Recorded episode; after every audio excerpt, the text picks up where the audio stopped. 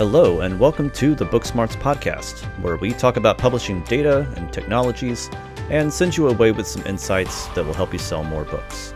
I'm your host, Joshua Tallent. On this episode of the Booksmarts podcast, I'm happy to have Robin Whitten from AudioFile Magazine. She is the founder and editor of AudioFile Magazine. Uh, Robin, thanks for joining me on the show. Oh, I'm so glad to be here, Joshua. Thank you. Yeah, this is really good. We haven't talked a lot about audiobooks so far on the podcast, so I'm really glad that you uh, you reached out and that we can chat a little bit about about audiobooks. I think eh, there's obviously there's a very large growth in the industry for audiobooks. There's a lot of people that are starting to listen uh, more to audiobooks. I'm one of those people. I listen to a ton of them. So let's talk a little bit about the listenership and the demographics of listeners for audiobooks and how that's been changing over the last couple of years. Well, I- interesting. Certainly, there's been a tremendous amount of growth uh, in the number of listeners um, at the same time that there has been this huge growth in the number of audiobook uh, audiobooks available um, for them to listen to. Um, and, and, one of the things uh, I should say that that uh, I started AudioFile almost 30 years ago, so I have really seen a huge change uh, in, I mean, a tremendous change in in that period. Uh, and but really in the most recent uh, couple of years, the growth of uh, the industry uh, in terms of business has been tremendous, with double-digit growth um, for you know uh, a, a, number of years, and um, so. But listeners are also changing a little bit in some interesting ways um, that I think are important to publishers, particularly um, a couple of the demographic things, which is that uh, in the last uh, survey that the audio publishers did um, with Edison Research, the that the uh, frequent audiobook listeners, uh, the majority of them are under 45. Really? Okay. Yeah, so that is that was a surprise. Um, it it has been more than fifty percent for a couple years, but the um, that number continues to grow. So, what that means to me is that uh, we are succeeding in growing listeners uh, younger and um, expanding that base um, with a really important uh, segment of the population. It's not just older people, or it's not, uh, you know, that that is that is a key factor under forty five for mm-hmm. listeners.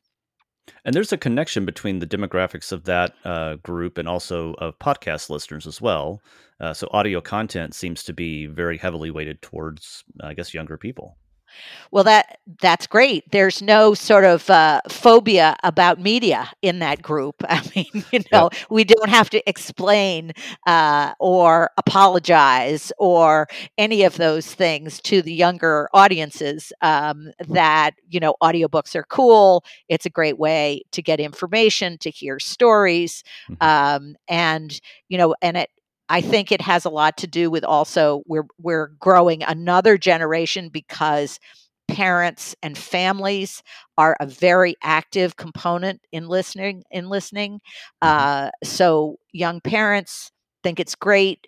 Audiobooks are a nice uh, alternative to other kind to screen time, mm-hmm. um, and so that you know we continue to grow in the best possible way, grow the audience, um, and you know I think in the last 18 months, the way listeners have uh, uh, accessed their audiobooks has also changed because initially a few years ago we would you know say that uh, the majority of listeners were commuters or you mm-hmm. know uh, listened in their vehicles well since commuting stopped for the majority of us in the last last year um, the, so has the uh, the change of where people listen but in actual fact, people listened at home.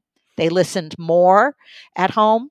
Mm-hmm. Um, obviously, uh, then making use of um, uh, you, know, smart speakers uh-huh. for listening to audiobooks, not listening in the car um, or in transit as much, uh, but that the uh, amount of listening has gone up. Mm-hmm. Um, and I think I'm, you know, we'll have to see when people are actually going back into offices and commuting again. But I don't think that number is going to uh, go down because listeners, audiobook listeners, have discovered that they like listening at home. Um, and then they may listen in transit again as they did before, but they're still going to, you know, uh, put on a headset when they're doing chores or walking the dog or cooking or whatever it is, or just taking a break um, from screen time. Yeah. Yeah, that makes a lot of sense, and it, you know, it fits my personal life as too. Because I'm when I'm doing dishes or something else around the house, that's the kind of thing that I'm doing is listening to podcasts, listening to audiobooks, and engaging with that in uh, in various ways. So yeah, that makes a ton of sense. Any other interesting demographic changes or interesting listener changes over the last couple of years you've seen?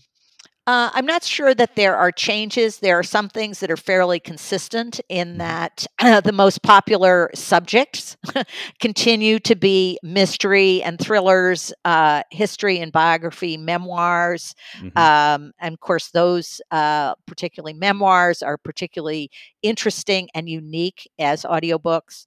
And of course, science fiction and fantasy are, you know, those are the sort of three uh, top uh, categories uh, groups. And I sense. think that's stayed the same. Um, you know, I guess we're all we're consistent. Listeners are fairly consistent in their in their uh, you know what they're interested in reading and mm-hmm. consuming. Um, and uh, but I think that one of the exciting things about audiobooks and the what's been published in audiobooks in the last couple of years, we're the publishers are are releasing over 70,000 audiobooks. Um, they did in 2020. So, yeah. you know, that's a lot, lots of choices. Um, and that makes, that's great uh, from the audience side. There are so many more choices. Um, you know, there are, it's not just a section of bestsellers that everybody knows about, but, you know, deeper into the list, some more variety. Um, and a lot of differences in styles of audiobooks as well. Yeah. I never I never thought about this before, but you know, as you were talking, you know, all of these different genres that, you know, it's very focused on story. It's story driven. It's uh, it's you know, people stories and made up stories, you know, fictional stories. What's really interesting is you know, that's almost like we're returning as a as a people back to an oral tradition in a sense, back to the the passing on of story in oral ways uh, that uh, otherwise we may kind of have lost uh, in our in our culture. So that's an interesting. I don't know. I may, I maybe have to dig into that a little bit more myself at some point. Oh, I think I think you're absolutely right. I think it does. It resonates with us as you know to hear stories mm-hmm. about um, other lives, other people, other times, um, you know, contemporary contemplations of of uh, situations, uh, dealing with a lot of nonfiction titles, mm-hmm. um, and you know that's eh, the expansion of podcasts, the same kind of thing. I think people are uh, more and more consuming uh, this information through their ears. And yeah. also, they want their entertainment that way as well. Yeah, and there's the obvious connection to you know, multitasking and things like that. But when it comes to how what we want to engage with, how we want to engage with things, uh, I think that you know using audio content as a way of engaging is is definitely something that helps us uh, in different ways than using a book. Uh, right? There's there's different ways to engage with content from your, your when you're listening to it, and uh, I, I listened recently to the uh, audiobook for Dune because I was preparing to watch the movie and yeah, very excited yeah. about that. And they did such an amazing job on the quality of that performance. It it brought you into the story in a way that you couldn't uh, as a reader of the book. And some of that was just little things like how do you pronounce that word, right? There's you know there's uh, words in there that, right. in another language basically. And so how do I how do I how I would pronounce that in my head? And you know we all did this as kids. We make up pronunciations of things when we're reading the book as a child, you know but it's a yeah i think that's a really great way of of engaging with something so the quality of the performance is part of that engagement and that's very important to listeners. So let's talk a little bit about that as well. Um, how do you what do you think about the listening experience and the quality of performances Uh, well, uh, you know, because AudioFile reviews the performance of audiobooks, that's our main mission uh, to talk about the performance. It's very important. Mm-hmm. And I think, um, I mean, you've given a great example of the uh, the Dune audiobook. And I think, isn't there a whole um, like a dictionary of terms and words that were invented in the beginning of the series and continue yeah. and you know so the the narrators had to figure out how they were going to pronounce those words yep. because yeah. they didn't exist there was no reference you couldn't call up your reference librarian and say hey how do you how do you pronounce this so they had to decide and then they have to stay consistent Mm-hmm. Um, and I think one of the things as as a as a reader um, in print, when you come to a word, uh, whether it's a word that you've never seen before or a word you don't know how to pronounce, um, it stops you. It mm-hmm. stops mm-hmm. you while you try to figure that out.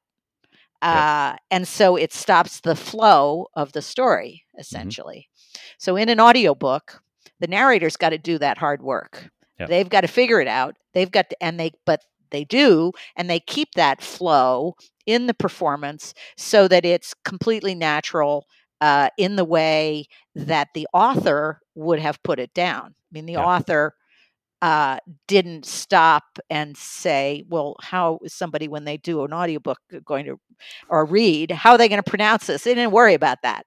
Uh-huh. Yeah.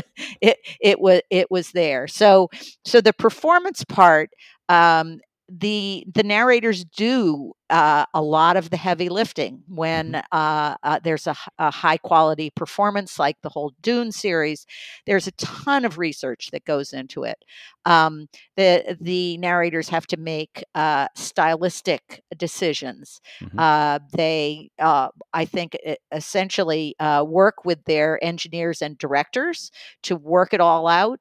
Um, and you know, then it has to be consistent and then the engineers and you know have to keep the quality mm-hmm. consistent so that after four or five hours you know the the the voice level um, the way something is produ- pr- pronounced all of that has to be consistent and there's a ton of work that goes into that yeah and there's there's sound design that goes into that as well like it, again back to the dune uh, audiobook there's a lot of music that was created as a result of that production you know that that takes you from it's music and background noise that's kind of taking you and putting you into the mindset of what's happening you know, when you're hearing the harkonnens talk about i'm sorry to get in for those of you who haven't read dune or listened to dune you should go do it but the um there when you have certain people talking or certain things happening you might have a deeper like kind of you know kind of an angsty uh, kind of feel and and when you have uh, snippets read by the princess you know those those have this lighter kind of airy music that's being played with that